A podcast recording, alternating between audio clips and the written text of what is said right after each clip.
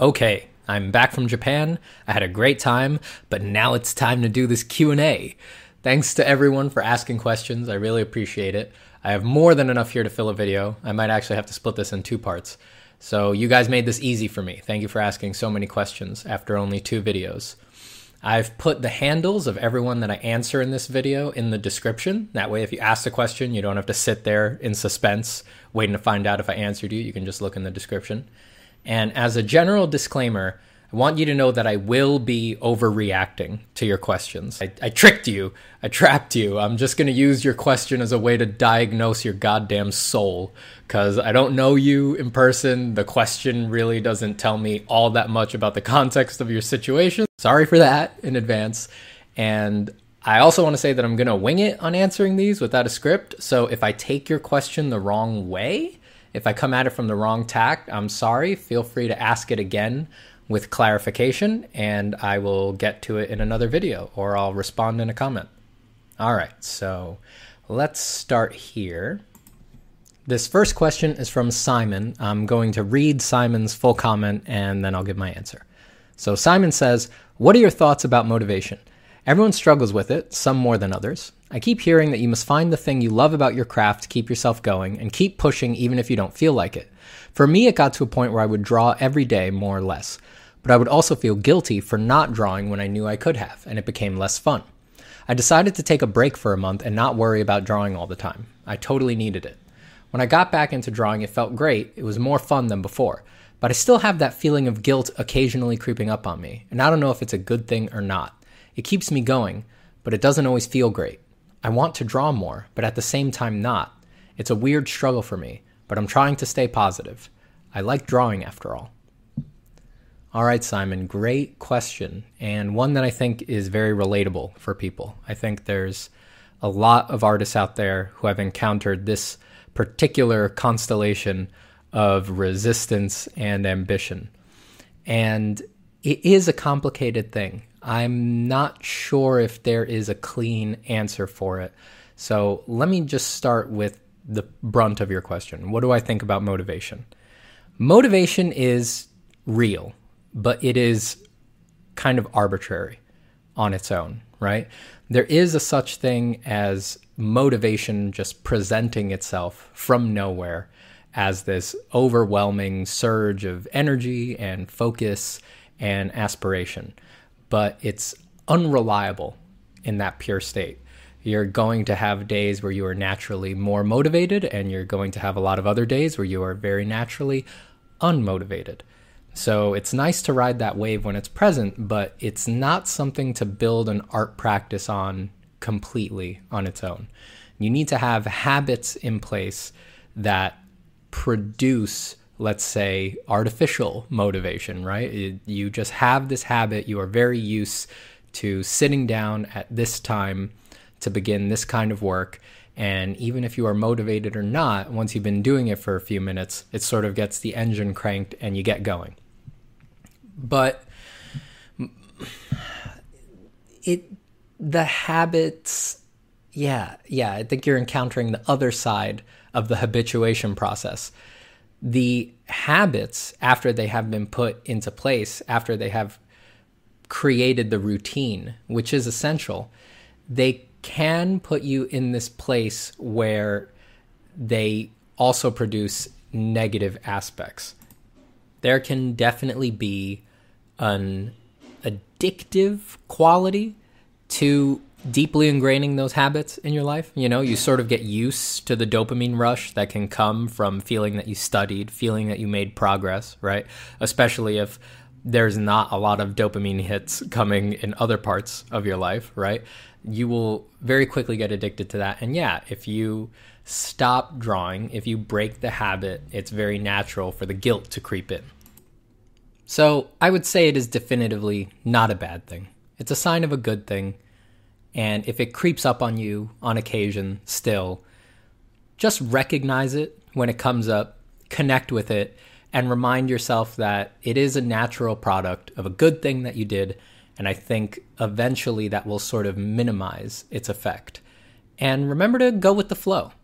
If you have already proven to yourself that you can put these habits into your daily life, then you have a little more leeway to take days off, load days with extra work to sort of explore the spectrum of effort and workload, which you already are doing, it seems. I think it was a very wise choice to take a month break if you were experiencing that weird struggle, right? Because that gave you data.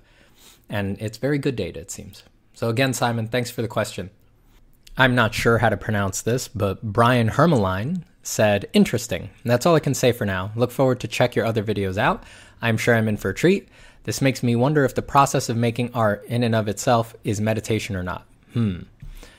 This isn't really a question, but I just wanted to commune with you on that point. I think the process of making art in and of itself is definitely a meditation, in quotes. That is to say that what you are doing in both cases is the same. You are monitoring mental and bodily processes, you are keeping track of them, you are being aware of them as best as you can, and in many situations, you are skillfully guiding them, but with the acknowledgement that there is only so much control you can really have over these processes that are running. I think there's a lot more parallels there than that. Uh, I'll probably wind up talking about a lot of that as time goes on on this channel. But yes, just wanted to say I do agree. I do think that the process of making art and something like meditation are are basically one and the same. It was all one practice, baby. Potato says, Really liked your thoughts. The only other person to get me to think about these kinds of philosophy is Alan Watts. So I guess my question would be Who are some of your favorite philosophers? Uh, thanks for the question, Potato. And that's an interesting one. Uh, I've never really thought about who my favorite philosophers would be but definitely Alan Watts would be up there. He is a constant companion for long hours of working. Um, I've explored some of the writings of the more traditional philosophers. I've definitely spent time reading Nietzsche or listening to explanations of his viewpoint, some Kant, um, really a, a, lot of the basics, you know, Aristotle, Socrates, Plato. You wind up picking up a lot of that just from culture, but I've also read some of it and listened to a bunch of information about it. Though honestly, I feel like you'd take the Buddha as a religious figure on face value, but I think of someone like the Buddha as as a philosopher, right? I'm not I'm not a highly religious person, but um the teachings that are contained in those doctrines are uh, extremely interesting to me philosophically. Same with the words of Jesus, same with info that is in the Upanishads and the Vedas. And I mean, we, we can go down a whole rabbit hole with all of those things. But uh, to stretch the boundaries of the question a little bit, I probably think of the words of the Buddha more than I do uh, any la- any philosopher you would label a traditional philosopher. And Alan Watts, a lot of Alan Watts. And I'm very glad and flattered that I could take your thoughts down some of the same roads as Alan Watts. That's uh, what more could I ask for? Thanks, Potato. Tim Tran has some very good questions. So, one, you said that learning becomes almost automatic provided that you have exposure, instruction, and practice. Could you go into more detail about what constitutes each of these three elements? I've always been told that when practicing, you need to be extremely analytical and constantly pushing the boundaries of what you are capable of doing. But this tends to pull me out of the flow state. Would you agree with this? Or do you think that practice should be done in the flow state as well? So, first off, let me point out that you don't need to do anything. You said you've always been told that when practicing, you need to be in be extremely analytical and constantly pushing the boundaries of what you're capable of doing. Not true. That's an opinion, that is a viewpoint, that is going to sometimes be a useful one, and there's progress to be made there, you don't need to do that. You can practice, you can execute, you can make your art whatever you want, and you can set whatever goals for how you want to feel while you do it that you want. Anything that you can imagine, because art is nothing. It has no defined form, it has no dogmatic way that it needs to be experienced. And it, you couldn't make a case otherwise, right? It's completely nebulous. You couldn't put your finger on it. There, there's no, it has no shape, it has no form. So it can be whatever you want. Just to point out, it doesn't need to be anything. So, no, you do not always need to be in a hyper analytical state when you are practicing. I would say that you're, like you said at the end of your question, practice should be done in the flow state as well, as much as you can experience the flow state without without force, you know, without feeling like you need to demand it, right? Like it is also okay to work through strain. And being accepting of that allows the flow state to naturally arrive. I personally would go more for practicing in the flow state, but even that does not need to be. You have to set your own personal standards for how you want to feel while you work. So back to the first part of your question. What a little more detail about what constitutes those three elements. Learning requires exposure, instruction, and practice. So exposure is pretty straightforward. You probably already do this automatically because you are a consumer of art. Your exposure to contemporary work that you're interested in, right? Illustration, design, drawings, that sets a bar in your mind for what is good technically, what is good emotively. That's just that's pretty natural, right? It, it's very rare for an artist to not also be a consumer of art to at least some capacity. Um, and there's also the factor of exposure to particular learning ideas, right? That is also an important part of exposure. And you can get a lot of that from just listening to other artists, hearing how they learned what their journey was.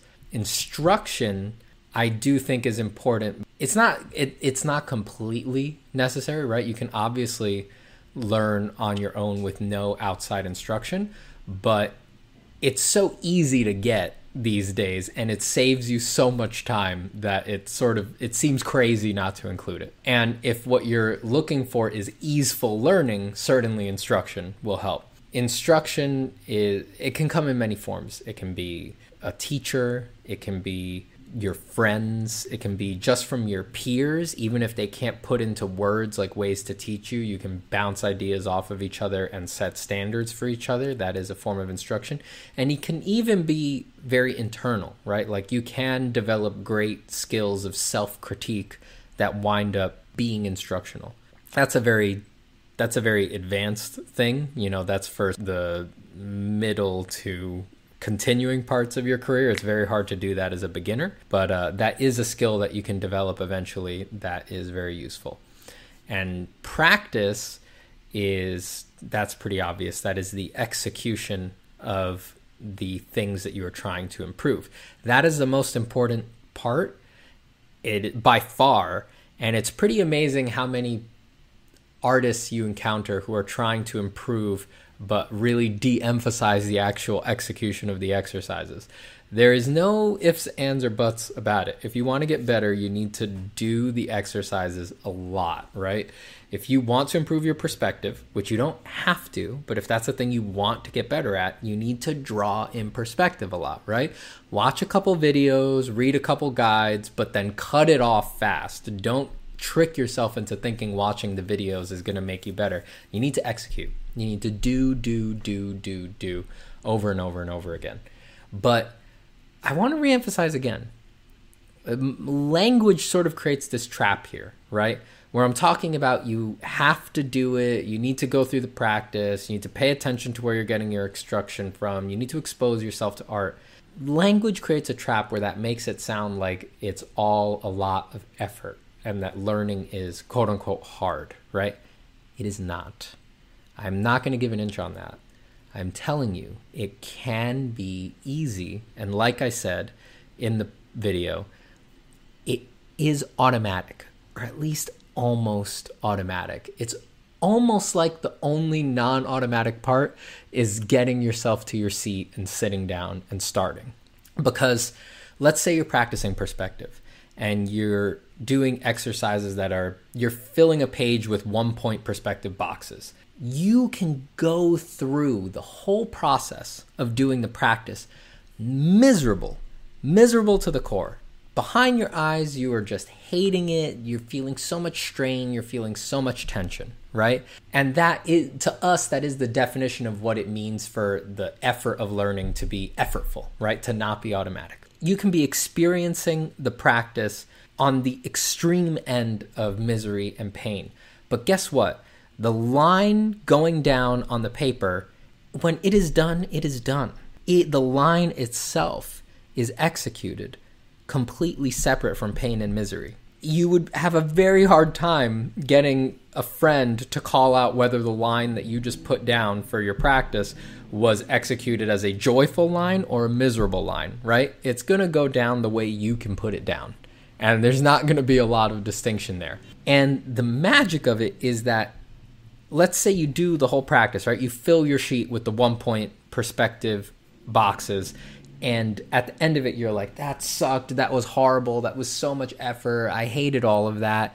So it must have been bad and it must not have worked. The next day you sit down and you try to do the exercise again and you find through all of the misery that you experienced while doing the practice that you got better that the muscle memory still got ingrained that things are going slightly faster slightly easier this time so where was the worth of all that misery? What was the cash value of it? Nothing. You still got the positive payoff. If you've ever done more than one exercise, I'm sure you have experienced this. That even when you did it in a state of pain, there was still some improvement on the other side. So the cash value of the pain, of the suffering through the exercise, is zero. It turns out it had almost nothing to do with what was going on. It's a mental trap. And it's difficult to make a clear linguistic case for this, so I'm instead just going to make you a personal promise that if you're going to trust me, Steven Zapata, on anything, trust me on this. There is a way to separate those things, and the pain can die. It can die completely. And in fact, you can do the hardest parts, quote unquote, the hardest parts of drawing, painting, art completely without effort the state does come. It can happen. You can get there. And you can get there fast. You can get there early. It's not on the other end of years and years of effort. It is not hiding at the other side of mastery. No, it's present here, now. It's available. You can get it. I promise you. I promise you. You just need to get out of your own way, pay attention to your mental state, and don't deceive yourself. Don't deceive yourself. Be honest and aware of the data that you're getting. Make careful analysis of the outcome of your practices and the outcome of your drawings and how you felt. Pay attention and don't take for granted the fact that you will sometimes do the best drawings you've ever done while you feel like absolute shit. You'll be sitting there miserable, grinding your head against the paper, wishing you weren't there, and every now and then you'll tune in, you'll be like, oh, that wasn't a bad hand. Oh, that's actually probably one of the better foots I've ever drawn. That will happen over and over and over again as the years go on, and the tendency is to ignore it. Don't ignore it. That was secretly the most important part of art. You had nothing to do with it. The pain you were feeling had nothing to do with it. Those best parts, those solid aspects, are coming through regardless of your mental state. And once you connect with that, once you realize that's true, your mental state fucking balances out. Because once you believe the fact, you can't help but experience things differently, right? You won't get so bent out of shape about feeling bad. You won't get so bent out of shape by the stress. And the change is subtle in the beginning, but over the years, it really adds up. All right, I went on a tear there. All right, question number two. This one is not terribly related to art, as in drawing, but I was wondering if you could give some insight into how to articulate and present your ideas verbally or orally. I've always struggled to express myself using words, and I really admire your speaking style and the way you string ideas together. I heard in a live stream that you taught Ahmed Aldoori how to speak more articulately. He's pretty good now. Would you be able to share some of those same tips with us? Well, thank you for the kind words. I did help Ahmed in our early years in college with presenting. I need to emphasize that it's not like it's like he had to pick it all up on his own, right? Like he had to manifest it, he had to make it real. So I give all the merit to him on that, right? I provided some points. Here's how I think about this. You can give a lot of tips that try to make presentation and oration objective. You can talk about creating particular oratorical structures, controlling your flow, watching your ums and your ands and all the stuff you would learn at something like Toastmasters, right? There there is a wide variety of objective tips about that. But if I needed to communicate one baseline point about it, it's that focus on it as communication. Improve your power of communication. Don't worry so much about making it sound like how other people sound. Ask yourself what you need to communicate, what you find is important to communicate, and commit to finding a strong, clear way to get that across. I think that the best way to do that is to have careful, difficult conversations with people that you love. I know that that sounds kind of strange and maybe a little hokey, but I do think that therein lies the best training for communication. If you can have the highest stakes conversation with the highest stakes people in your life, which is a practicable skill, right? If you can do that, anything else that you need to present on, anything else that you need to talk about, it's going to seem like nothing.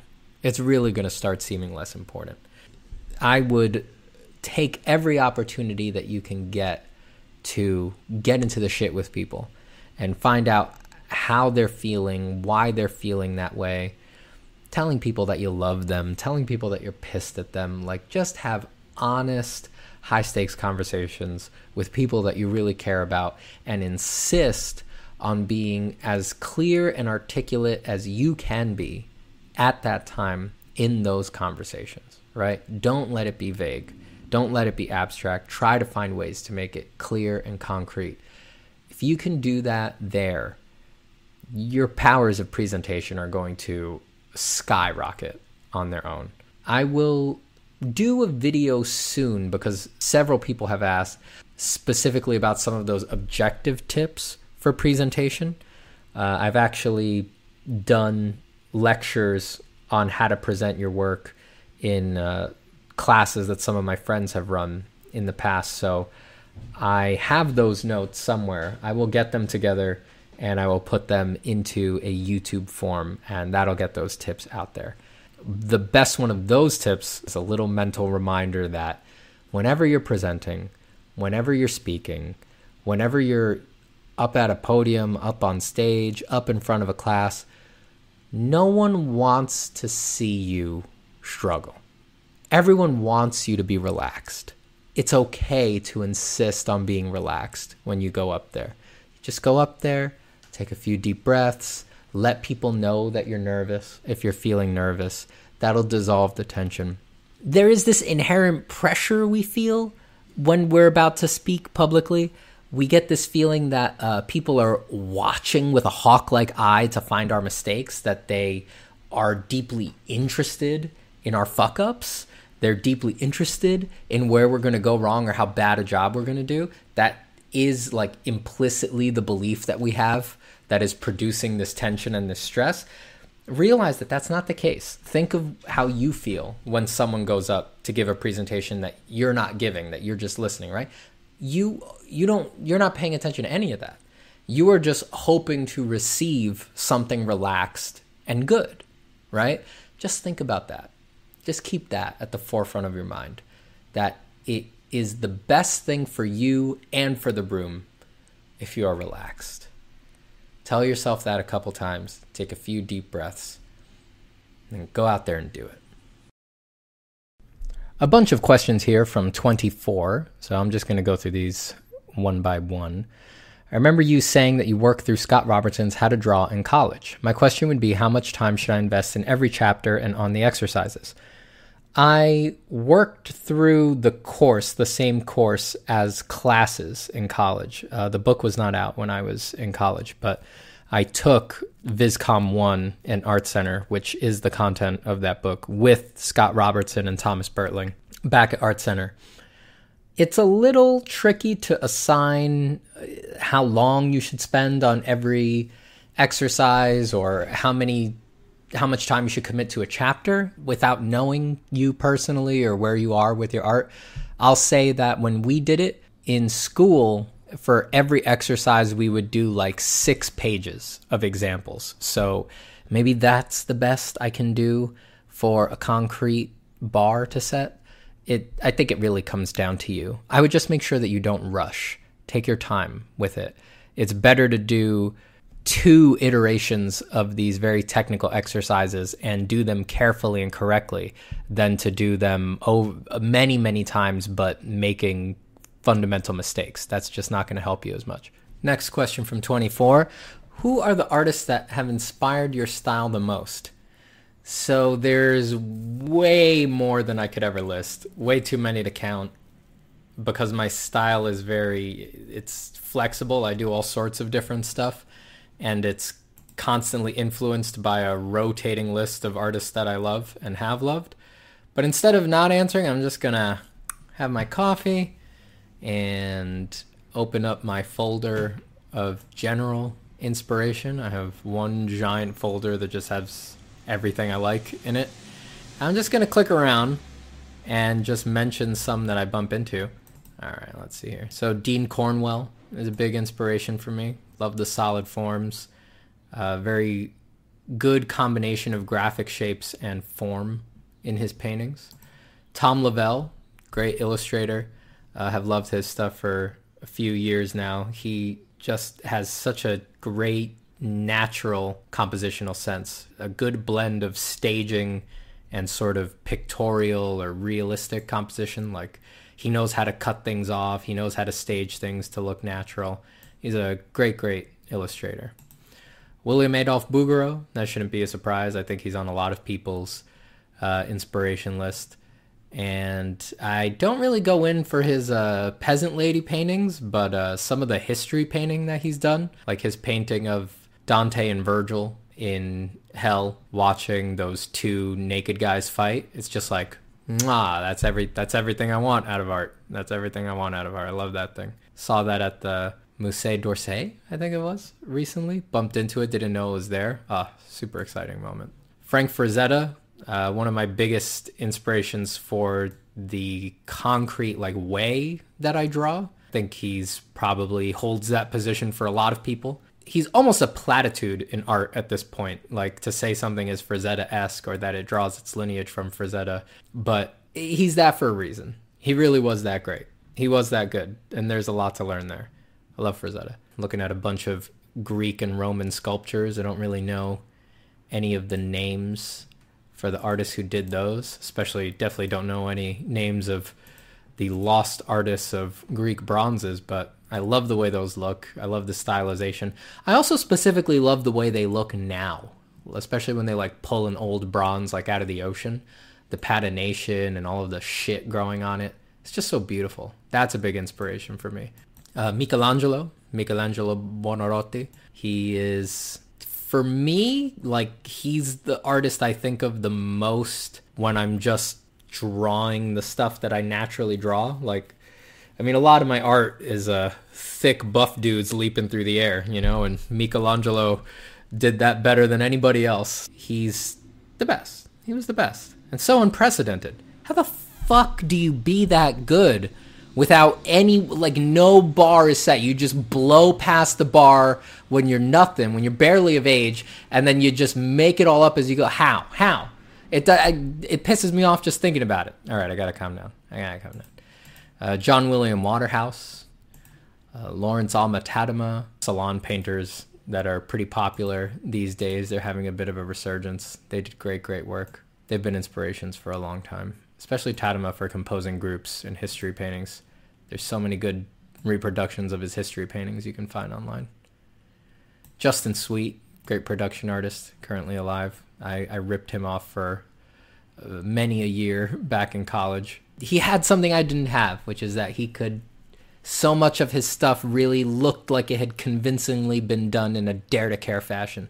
You know, his sketches were just so fired off, and I was never that. I always really overthought what I was drawing, and so I found him irresistible. I was like, I must absorb this. How did he do this? I learned a lot from him. Oh, Andrew Wyeth. God damn, Andrew Wyeth. I mean, what do you need to say about him that hasn't already been said in culture? Andrew Wyeth and uh, Jamie Wyeth, I think it is. The father of Andrew Wyeth was uh, N.C. Wyeth. And N.C. Wyeth, also a great artist, one of the golden age illustrators. Crazy life. Crazy death. All right, off that topic. Ooh, Frazetta's inks. Good stuff. Looking at a bunch of academic drawings here. A lot of uh, stuff from like the École de Beaux Arts in the 1800s. I've definitely spent a lot of time looking at drawings of that sort. If you just type academic drawings into Google, you'll you'll see the flavor of them. Just very refined black and white drawings. Got a bunch of living artists here: Marko Djurdjevic, Wes Burt, uh, Kekai Kotaki. These guys were these guys were pivotal for me, along with like uh, Android Jones.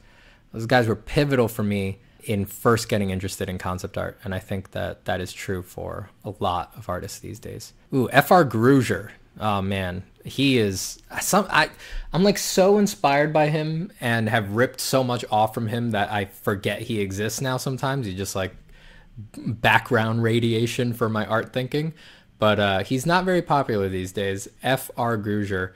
Uh, Gruger is G R U G E R. He did some uh, exceptionally graceful black and white pencil illustrations for magazines back in like the I don't know, 30s, 40s, 50s, stuff like that. But I, I love his stuff. You can find a bunch of reproductions online if you search him. All right, so I think I'm just gonna. That that's not even a fraction of how long this list could go. I mean, good God, Ryan Meinerding, Sadie Valeri, Jacob Collins, Doré, Doré, Doré. Oh God, Jean Leon Gérôme so much. And you know i've stolen more or less from all of these artists at one point or another. But yeah i'm just going to leave that list off for now because it, it'll spiral wildly out of control fast. Next question from 24 what is an easy way to start coloring artwork digitally? I don't think there is an easy way. Maybe one not to make it look good. Maybe the simplest way is to have clean line art and put that on a layer above in photoshop or if it's on a white background, you can set it to multiply and then just lay flats underneath it, flat colors. Even that, it's really hard to keep that under control and to make that look good. For painting, there's so many different ways to get started and they're all available to you all the time. So uh, I would just always keep it simple. Start simple. You said you don't ask art friends about their arts. What do you talk about with your art friends? Well, to be clear, Fanny, what, did, what do you want about? Can't you see I'm recording? No, no, no, no, no, no, no. Quiet now. I'm sure it's nothing. You know how every single other time it's been nothing? I'm sure it's that again. All right, where was I? To be clear, I talk to my art friends about art when it comes up. It's just that's not, we're just friends. The art is not the dominant force that I want to address in them. Like anyone, I want to address the person. I always want to talk to people about how they feel as a person, you know. And if I if we do wind up talking about their art, I'm always much more interested in how they are experiencing their art than the art itself. I'm much more interested in if it's going peacefully, if it's challenging them, if they're getting deep satisfaction from it. And I'm I'm gonna I'm gonna throw my wife under the bus right now and decry her for sending me so many pings right now while I'm recording. All right, last question from 24.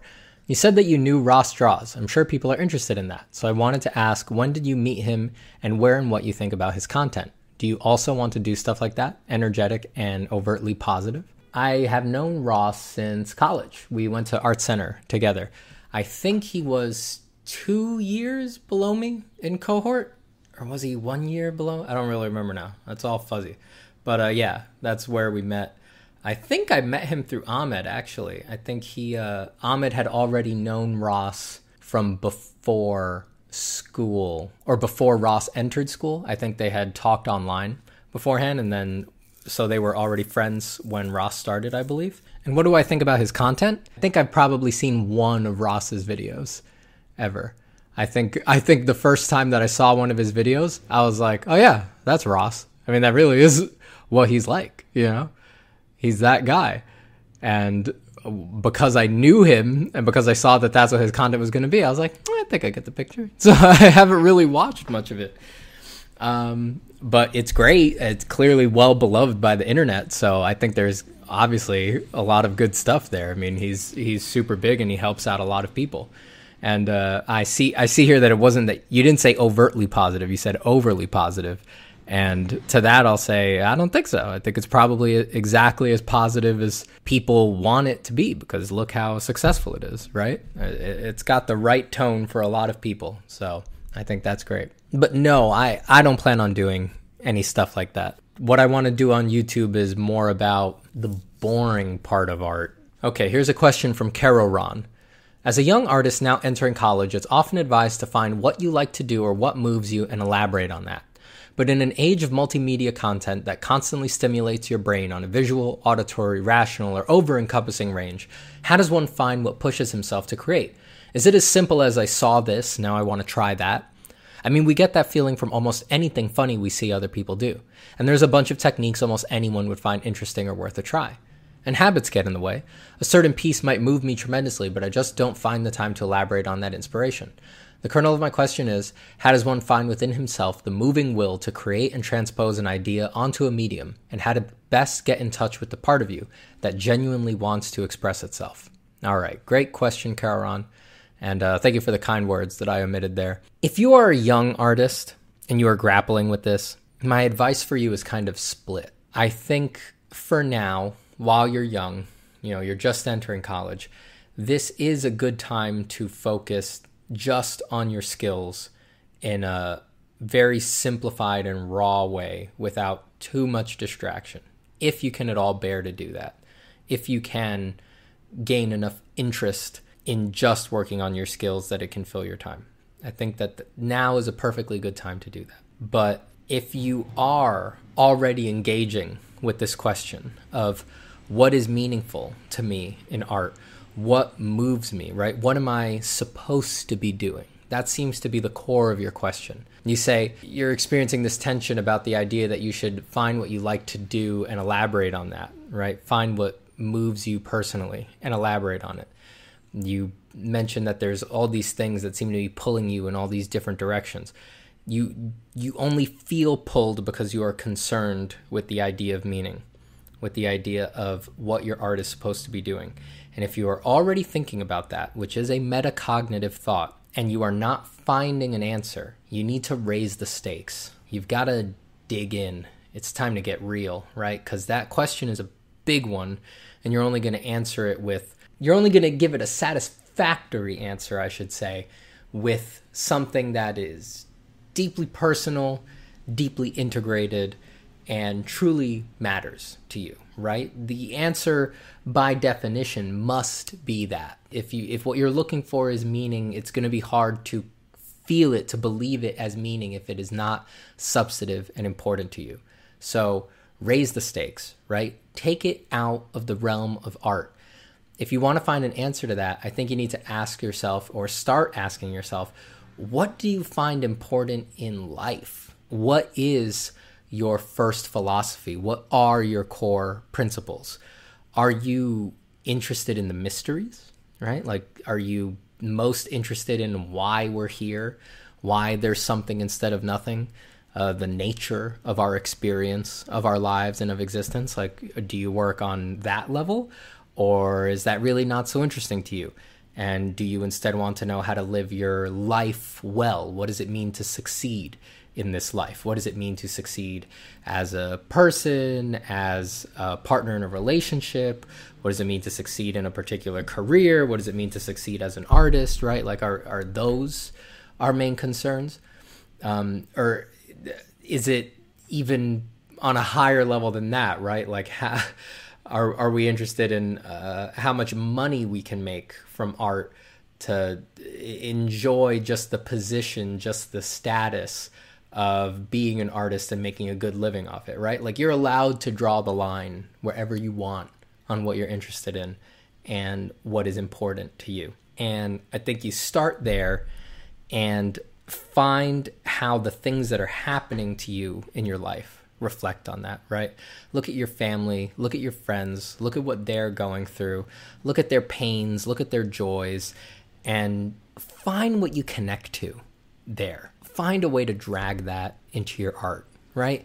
I already can tell that you are unsatisfied with what society is presenting you. Just the way that you say, I'll, I'll, quote you again in an age of multimedia content that constantly stimulates your brain on a visual auditory rational and over encompassing range like your diction already reveals that you're done with this right like you don't buy it you're not drinking the kool-aid it's not for you like so many people of this age you'll engage in it and you'll use it but it's not substantive to you in a way and you instead see it as a marker like a sign it's almost like its whole existence to you gets summed up in there must be something other than this. So I'm giving you permission, you quote unquote, I'm telling you, please go out and find your other.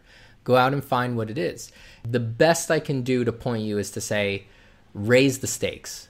Make sure it's as important to you as it could possibly be. If I had to put myself and how I feel as an example, because that's really all I have, right? I, I can only say what I've done. My art has gone through its biggest changes and given me the most solid direction when I've made my hopes for it as ambitious as possible.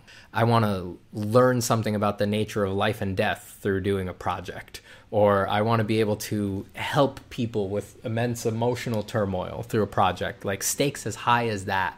When I put those on a project, when I put those on art, that has always given me the most energy and juice for it.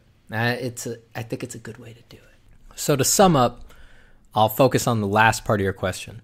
How to best get in touch with the part of you that genuinely wants to express itself. It is a little interesting to think like if you want to express yourself, it would be very useful to understand yourself. If you actually know what you're about, if you know what yourself gravitates towards, regardless of labels of good or bad, that is extremely valuable data for then expressing it. But most people who are looking to express themselves, most people who are trying to put a message or to draw deep personal meaning from their art, they they don't know where they stand, and they especially don't know where they stand on themselves. It would be very useful to take the time to figure that out. Xander Jake asks, Where can I download your brushes? And then I laid him down on the ground, belly up, like a nice little puppy dog, and then I sank my teeth into his throat and yanked and ripped until he was in complete oblivion. So thanks for the question, Xander Jake. Another name that I'm going to butcher. These are some questions from Piotrek Zimaniak. Sorry, bud. So one, when you consider that particular when do you consider particular pieces worthy of showing to the world instead of dumping it in the trash bin or ending up in a drawer? For me, it's usually a time thing. I don't know. I think I think I'm usually willing to share anything I've spent four hours on or more. And things that are less than that, you know, some things come out good fast, other things don't. But usually, if I've if I have found enough meaning in it to work on it for like four hours plus, I'm usually willing to share it at somewhere after that. But I think it just comes down to the idea you have for the picture. I think it's ready to share at any point after you have captured the initial intent for that piece. At least that's how I experience it. Really, I think you can share things anytime. I think it's perfectly fine to show sketches, roughs, anything like even if you don't think it's great, there's it's not up to you what people derive quality from. It's not up to you what they think of it, you know? Even if you think it's terrible, even if you think it's too rough to show, if you did put it up, someone would probably like it. It might just be that you don't have enough of an audience at this point for someone in your small audience to like it. Question two Supposedly thoughts create feelings, so changing your thinking changes your feelings. Works for healing people during psychology treatment processes. So, have you ever had to, or does it just happen, to change your thinking in your art journey? If so, when and what made that happen? I think I have changed my thinking about my art journey like every day that I've been on it. I'm constantly reevaluating what I'm doing and thinking about what I'm doing and thinking how to make it better and what I should be doing differently. There's been there's definitely been big changes. There's definitely been big changes. They're a little hard to track, but there's certain turning points that really define how my art went afterwards. You know, like just doing art in high school to deciding that I wanted to be a concept artist, like that was a big like hard turn that really defined how I practiced and the kinds of pieces that I tried to make for a long time and also the way that I thought, yeah. And then leaving school and going into work, like working in the industry and working in a studio, like that changed the way I work again because it created a split. It was like that made personal work much more important again because I was like, all right, I got the job thing, I got the industry thing. I want to kind of go back to exploring my own art in my downtime. And then I had to sort of reintegrate those personal thoughts and personal desire, desires for drawing that were outside of industry concerns. And then after my dad died, that gave me a big push to make personal work that was really focused on I don't know how to put it, like how I felt or communicating something about this experience.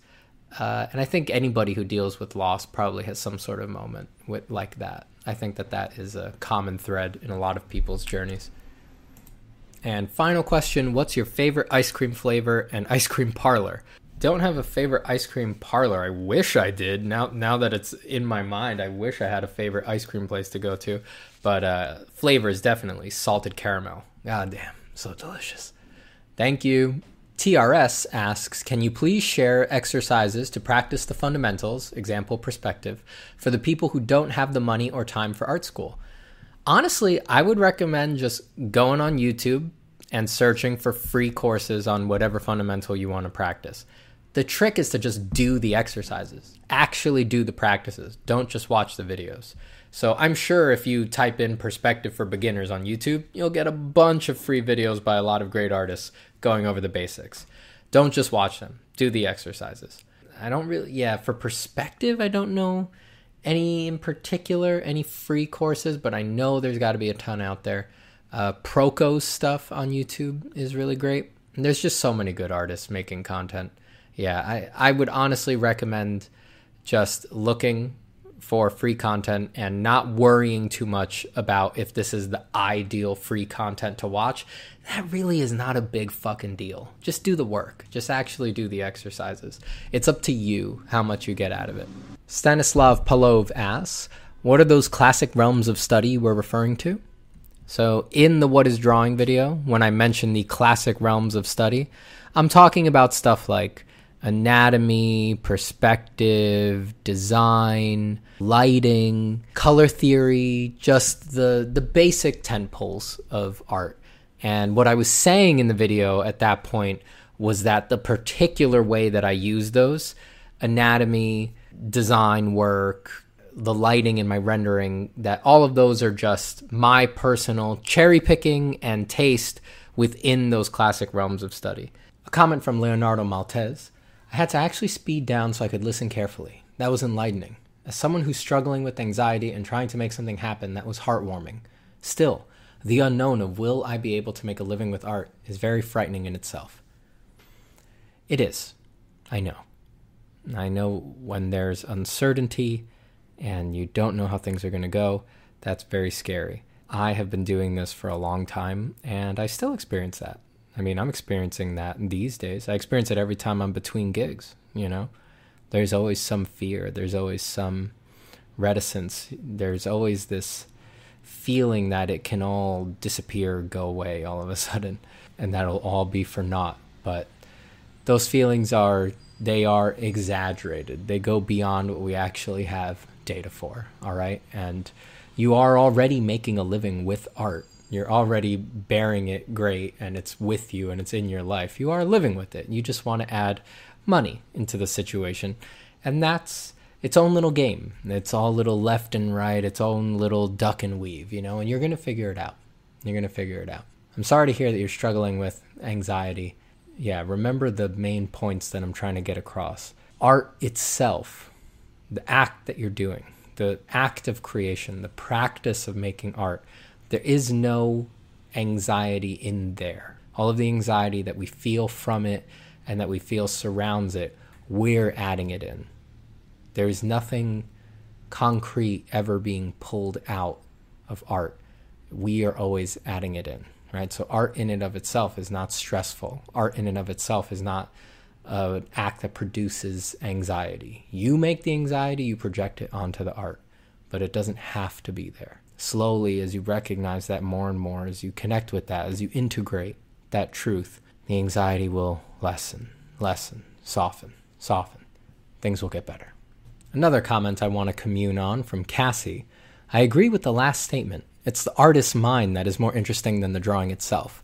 I feel like this is something we take for granted in art since we see it as a visual medium, but in a way, art is no different to a mathematician using scratch paper to solve formulas. The symbols themselves have no meaning, they are just a mental guide. Cassie, you nailed it, or at least I think we are very aligned on these feelings. I I agree. I wholeheartedly agree. Definitely think the artist's mind is more interesting than the drawing itself. I don't think the drawing is anything. You know, there is only this communication from person to person. The drawing is, by its nature, empty. It must be empty to allow for communication to flow from one end to the other. It's just a self same, empty, and filled vessel that allows communication. Wow. All right. I went too far there. Sorry. But yes, the symbols have no meaning. They are indeed mental guides. Everything in a piece of art is a mental guide points your mind to a particular place right like even the fall of light on a form in a painting it is pointing the viewer's mind to imagine this is real right? And it happens subconsciously right? It happens inherently all on its own. The viewer sees the illusion of light on the form, sees the light tones against the dark tones and the transitions in between, and whether it is if it's convinced of the form, it is convinced immediately. And if it isn't convinced, it is often not convinced in a way that in a way that implies that the mind has a vision for how it would be convincing. So in a way it is already still hopelessly engaging with it. It points the mind.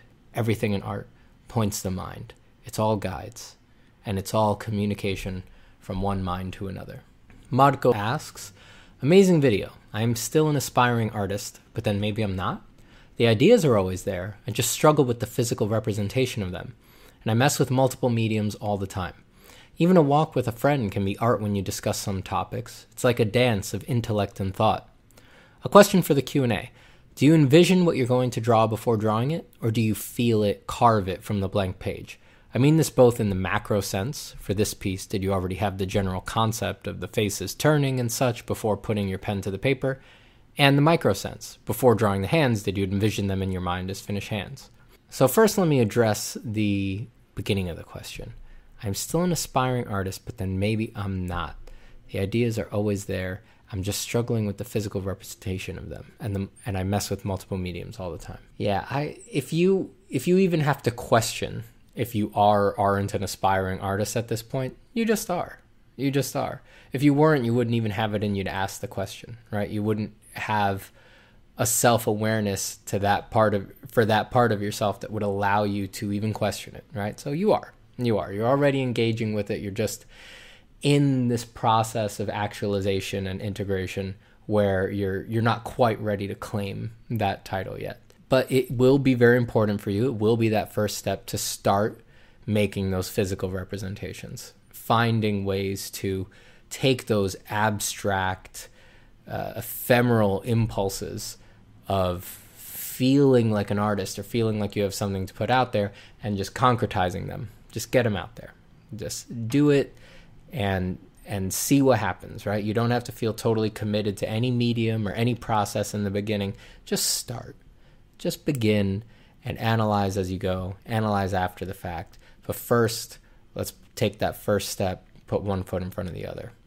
So, as to your question, if I have a plan or if I carve from the blank page, for most things that you would see on this YouTube channel, I'm usually feeling it out and carving it. from the blank page. I don't usually envision super clearly what I'm going to do before I start drawing. I do that a bit when I work for clients because there's just such a the client is giving you a brief, right? They need a specific thing. So there's already such a solid starting point that it's much easier to flash a concrete image of what you need to produce and then you can just sort of race for that. But in my personal work and stuff that you would see on this channel, that's usually not the case. I'm usually starting based off of an interest in an initial abstract idea, a slight impulse of an arrangement of feelings and forms. There's not enough of a concrete foundation there for me to distinctly envision uh, what the finish is going to be. For these kinds of things, and for the drawing that was in this video, uh, no, the, it was mostly carving it out. But when I work for clients, yeah, there I do spend more time distinctly envisioning things and then going for what I saw. Okay, so I believe those were all the questions for the What is Drawing video. So now we're going to move on to some questions that I got on how to get into the zone. Let's check it out. So Damien has some questions about tech and then wants to know if you were learning drawing from the beginning, what learning path would you choose? Would you start with figure drawing, perspective, etc.? Let's say if I want to achieve the level of your drawings, what drawing routine would you recommend? For me, it's getting a little overwhelming. I don't know what learning order would be the best to progress. Maybe you could make a video about something like this.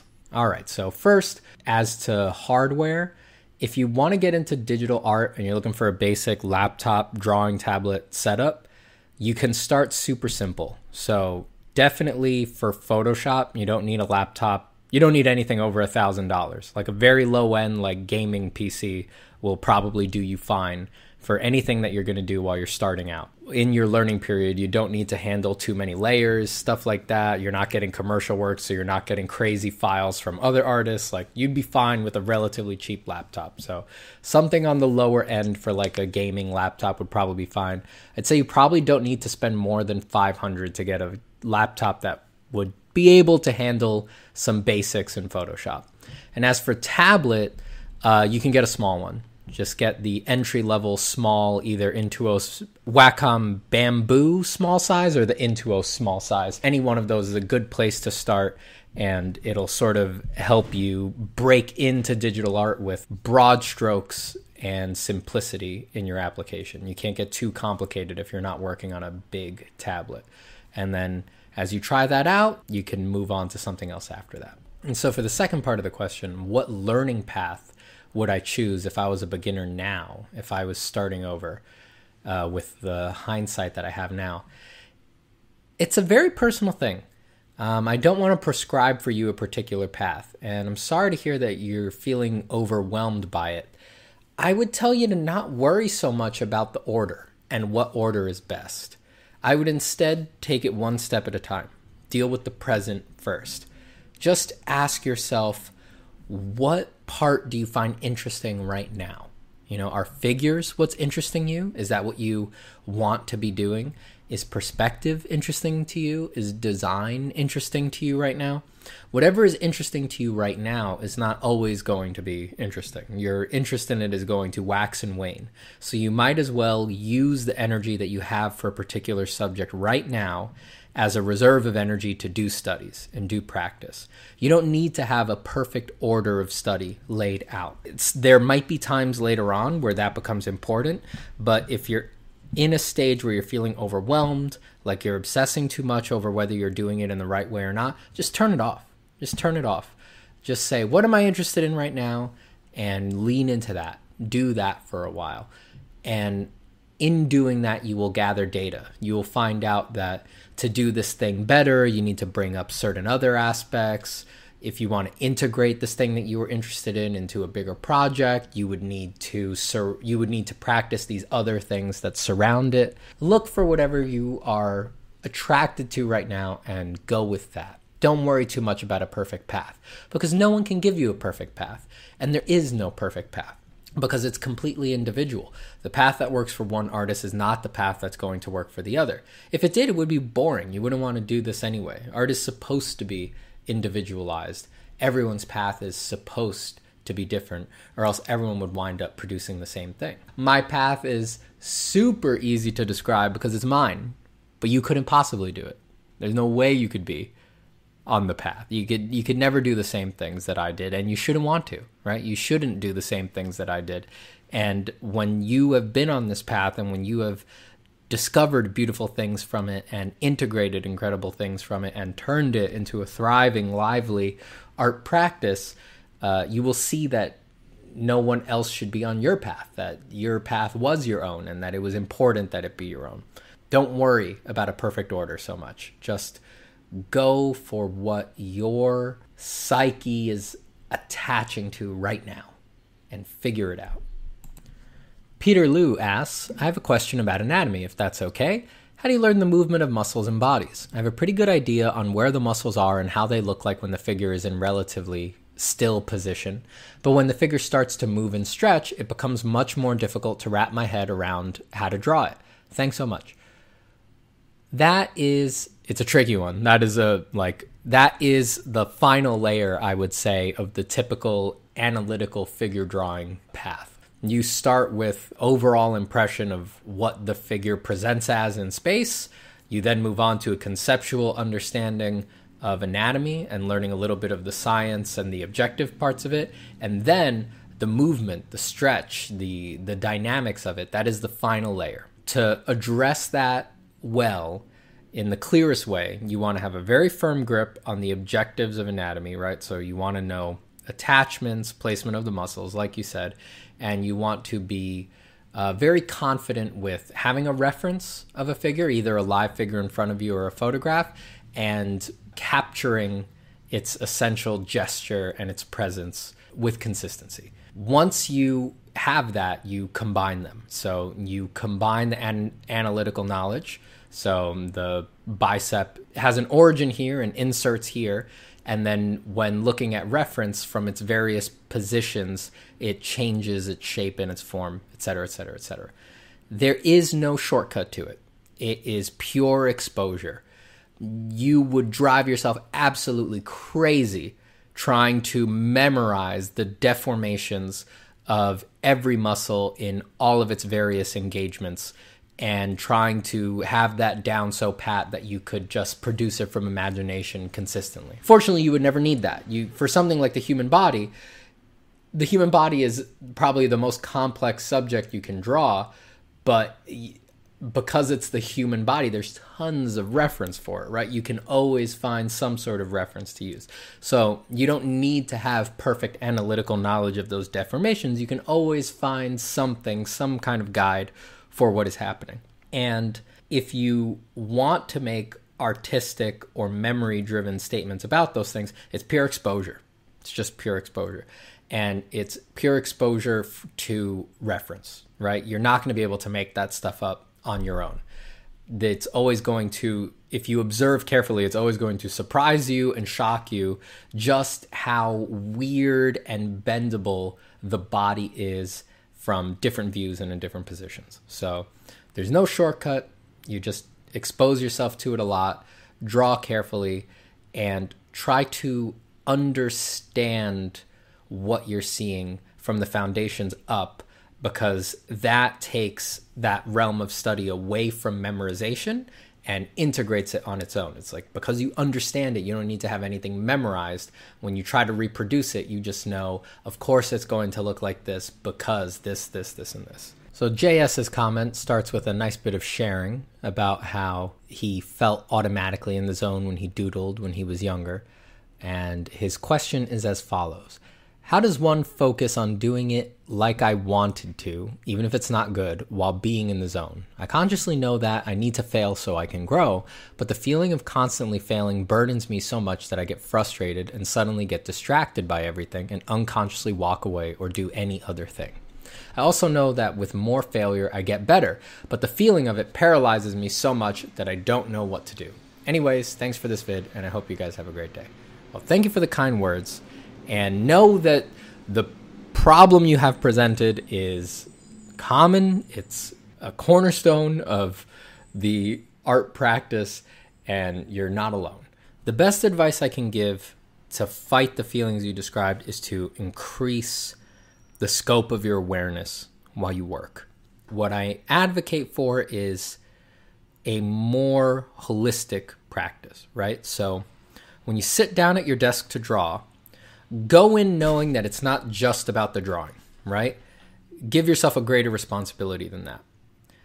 Take responsibility for the drawing and how it comes out, but then also take responsibility for how you feel while you work, right? Because it's going to be inflicted on you anyway, the way that you have described. It's going to creep up on you the fear of failure, the anxiety of not knowing what you're doing, the anxiety of not knowing how it's going to be received. It is going to crop up and surprise you. What you want to do is go in knowing that it's coming, knowing that it's natural, knowing that it's nothing wrong, and you want to instead of snapping into it and finding that you're anxious and scared after you've already unconsciously been anxious and scared for a couple minutes, you want to feel it arise. You want to be drawing, drawing, drawing, and then you want to feel that emotion come up. You want your awareness to be sharp enough that all of a sudden you tune in and you're like, ah, oh, there it is. Yeah, I can feel it coming right around the corner. There, there's the fear there it is. Now I'm afraid. Now I'm anxious. Now I don't know what's going to happen. Now I just want to quit. Now I just want to walk away.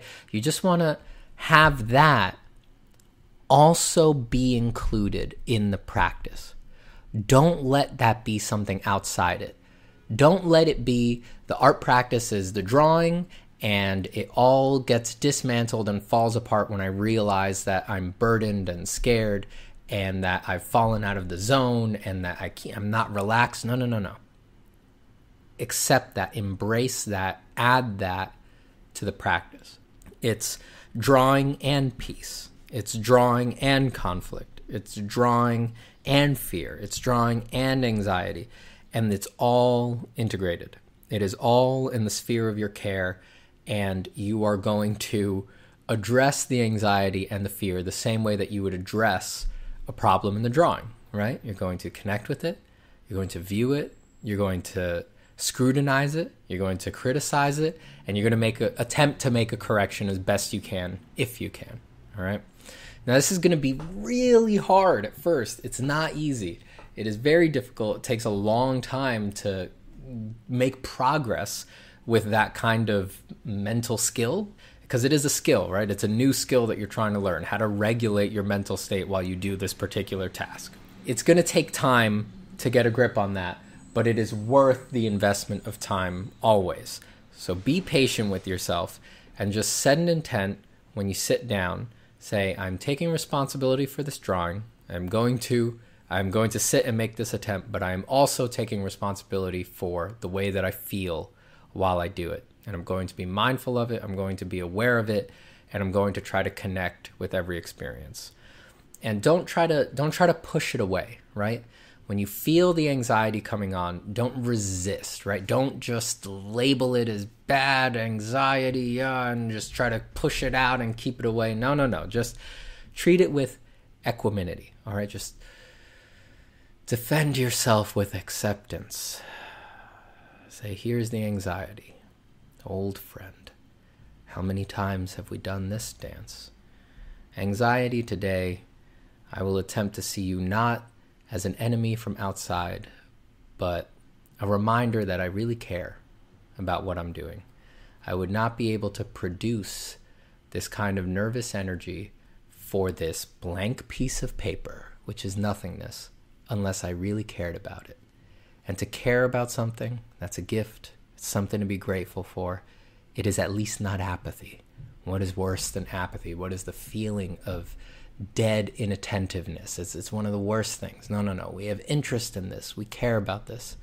This is our passion. And sure, maybe it's not going ideally right now, but this anxiety is a sign that I care. It's an anxiety that it is an anxiety that says I am involved in the outcome. And for this encounter with anxiety, I choose to draw the line there and just accept that. And maybe it's not so bad. And maybe next time we draw the line somewhere else. Maybe next time we say, fuck you, anxiety, you can't be here right now. Maybe next time we have to say, fuck it, anxiety wins, I give up. But for this time, defend ourselves with acceptance. Just feel the feeling completely. And give it a chance to unwind itself and dissipate on its own.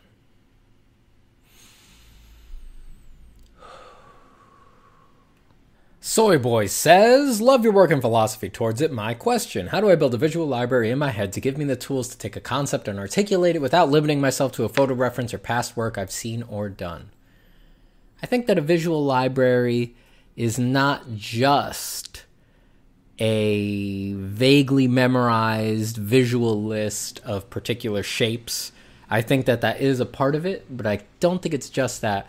I think the visual library has an underlying current of understanding why forms are the way they are, like understanding why things that bend look a particular way, why things that are straight or rigid or supporting look a particular way those underlying whys are the connective tissue between the known and the unknown areas of your visual library, and they are what allow you to remix.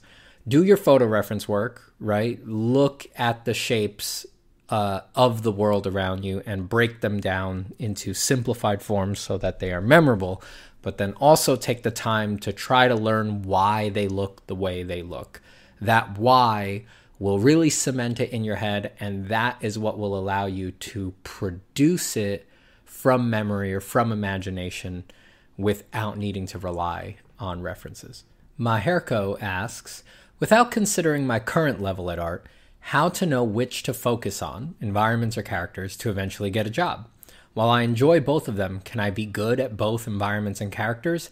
Any help, please, Stephen? Maherko, I need to ask you who told you what to think? Who put it in your mind that you can't be good at both environments and characters? Did you hear somebody say that somewhere? I know I've heard people bring that up or say something to that like, or that you need to focus on one or the other to get a particular job. You don't have to.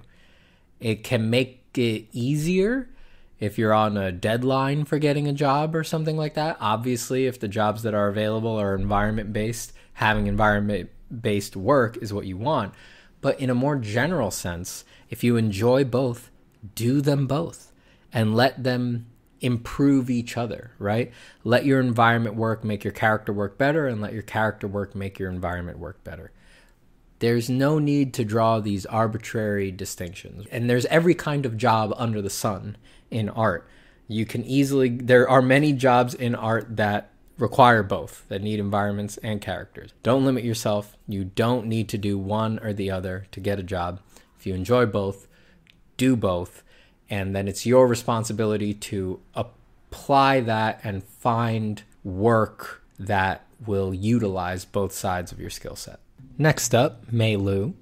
I'm really glad that I could give you a little dose of optimism and hope. I'm glad you enjoyed James's podcast. That was a lot of fun to do. And uh, thank you for the kind words. So let's uh, look at your questions. First one How do you set a specific intention when doing an art session? I often struggle to set a specific goal other than to just make a good piece. Well, I don't think there's anything wrong with having a goal as general as make a good piece. I think that considering how much artwork you need to make and put out in an art career to really have it thriving, uh, that that is going to be the best you can do for at least some of the time. You know, you, are not always going to have a razor sharp focus that's going to allow you to uh, set bigger intentions than that. It's perfectly fine to have make a good piece as a intention, but if there is a reason or a call to do something more specific, I just base it on on feeling and how to put this. Honestly, if I think about it for a second, I don't really set specific intentions when I'm doing my own art. If I'm working for a client, they give me the intention, and that's pretty easy to square away. But when I'm doing my own thing, I don't really set specific intentions. Um, if I have a story point that I'm trying to illustrate, that's about as close as it gets. Instead, I like to get into the drawing. I like to get into making the piece of art, and then I like it when it surprises me with an intention that I was not aware of. You know, uh, I do really believe a lot of art making is completely automatic, And if you sort of come at it through the back door that way, it if you trust that it's automatic and that it's going to do the whole process on its own, it leaves you that opportunity to be surprised by what your art means to you. Does that make any sense? It does to me. So, two, flow is the middle ground between anxiety and boredom. How do you gauge the complexity of a task to take on that is ideal for your skill level? I think for beginners, um, anything more complex than fundamental exercises is uh, going to really stretch you. It's going to push your limit. Once you're intermediate, you can move beyond fundamental studies more often. Once you are more regularly engaging with ideas and concepts and making art that is about things, that puts you into the intermediate category. And then once you can do that without too much strain, once you can regularly just take on ideas that matter to you, um, and the technique sort of becomes a secondary thought, then you're really in the advanced or expert category. It is difficult to gauge exactly where you lie on that spectrum at any time and what the appropriate kind of work is. I always guide people to just stick with their interest because it doesn't really matter where you are on the spectrum, if you are deeply interested in something, if you are very captivated by a subject, that will give you a wellspring of energy that will allow you to move past your limits and do things you didn't know you could do. Three, a lot of external stimulus in the background is distracting. How do you train yourself to be in the flow state even amidst chaos, like a noisy classroom? Well, I think for some people there won't be any training that way. I think for some people they will always need to be in a in a special environment to make their art. That's just going to be the case for some amount of artists. For those of us that that is not the case, um, I think it is exposure. Like if you put yourself in more and more extreme situations, uh, you will get used to it, and it will make it easier for you to cut through all of that crap and just connect with what you're doing no matter what's going on. I personally have had some trial by fire experiences that have made that a lot easier. Going to school, going working around other artists did help me with that, but also when I was working in studio and doing uh, brainstorming sessions with clients and doing like super fast sketches like right there in the room with them when they were the ones who had all the money on the line like that got me used to it really fast. If you can cut through that level of distraction, that level of anxiety, and just do the drawing, that'll train you to get through almost anything. Also, I think streaming has helped me with that. You know, knowing that I'm just on the internet going live and anybody who would be interested could just step in at any time. That sort of has helped me get over that. I think it's just exposure at that point. That that is you have to add wood to the fire for the fire to grow more intense. You need to practice being able, you need to practice cutting through to the core of your experience in a variety of situations. All right, thank you for the questions, Meilu. Those were very good. Stardust Observer says, Sorry if this is a bit blunt, but I was just wondering if this whole drawing thing was for me and if I should stop or not. And after hearing you were going to do a Q&A, I just wanted to hear from your perspective. When would you want to stop drawing altogether? If so, what will you do afterwards, fictionally speaking? What was the most powerful spark in your life that made you want to do art? Lastly, are you more of an artist or more of a performer? Hmm. Very interesting question. When would you want to stop drawing altogether? I'll be honest, I can't imagine a situation where I where I would permanently not want to draw. I can imagine any variety of situations where I I don't draw anymore because I can't, right? Like something happens in my life where I need to reprioritize everything, you know, and I need to do stuff for my family or just you can imagine any amount of disaster scenario where you need to put yourself last and sort of rise up for the people around you, right? Like I can imagine a bunch of stuff like that, but where I wouldn't want to draw, where I would want to stop drawing altogether, I can't imagine that. I would even in the midst of those worst case scenario turmoil nightmares, uh, I would imagine that in my experience of them, I would always be thinking of how can I get back to drawing. It's just such a deeply ingrained part of my life at this point. Honestly, I don't know how I'd fill my fucking time, you know? I, I would get so miserable watching movies or TV or trying to buy time doing other things. Like I, I, I need to do some sort of creative creative outlet for sure. As to what I would do afterwards, I mean that that kind of gets to it. Like I have no idea. If I stopped drawing, what would I do afterwards? I don't know. I really don't know. I don't know what I would do with those eight hours a day. Uh, what was the most powerful spark in your life that made you want to do art?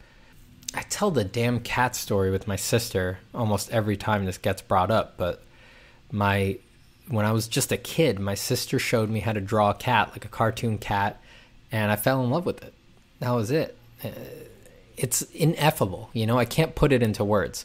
There is no moment of spark that I can use to define it. It's just a natural part of the process that is me, you know, as a as a pattern of being that has always been there. It is a natural part of what it means to be this ego, this identity, you know?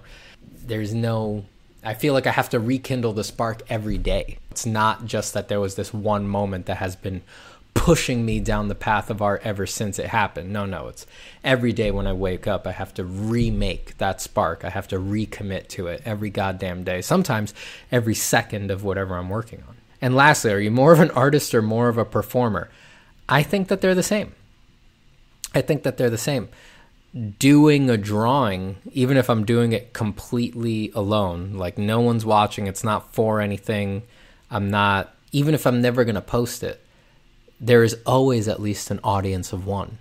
There's me, right? And much like if I was watching a performance, uh, uh, even a, a, movie or a theater show, much like if I was watching that, my drawing and its ups and downs, its successes and its failures are going to make me feel a particular way through the process of executing the drawing. I am both the performer and the audience of this. I think being a performer and being an artist are are the same are the same. They're unnecessary distinctions. I think that those borders are greatly blurred. And to get to what's going on in the background of your question, right? That you're wondering if this whole drawing thing was for you. It is. Try it. If you're wondering, if you're interested, that's already evidence enough. If you didn't have some energy for it, you wouldn't even be asking the, the question. So just dig in, dig in, and don't I, I appreciate that you asked that you're asking me to try to get a different perspective on this question you're asking yourself, but shouldn't matter. Who am I? I'm just some dude on the internet. You don't, you don't need to listen to me. You need to let me tell you what to think, especially not on whether you should draw or stop or start or anything. You should just follow what you feel. All right. I think that is all the questions answered. There was a couple comments from Exidium JTR and let me look at this. Who's the other one? TRS that I wanted to just talk about, but they weren't really questions. Unfortunately, this video has gotten crazy long, so I'm not going to get a chance, but I just wanted to shout you guys out. Thanks for the comments. Thanks for the thoughtful things that you said. I really appreciate that. And uh, if you made it this far into the video, all the way to the end, uh, thanks for sticking around. And I hope if I missed any questions, you guys will resubmit. I think I got them all, but uh, just know that I was trying to answer everybody. If I forgot to answer your question or if I missed you, uh, it was unintentional. So feel free to pop me an email or leave your comment again or leave your question again in the comments, and I will try to either respond in an email or answer your comment right here on YouTube. Thanks again for all the questions. And if you have any questions about these questions, feel free to leave those questions in the comments section of this question and answer video. All right, everybody. Talk soon.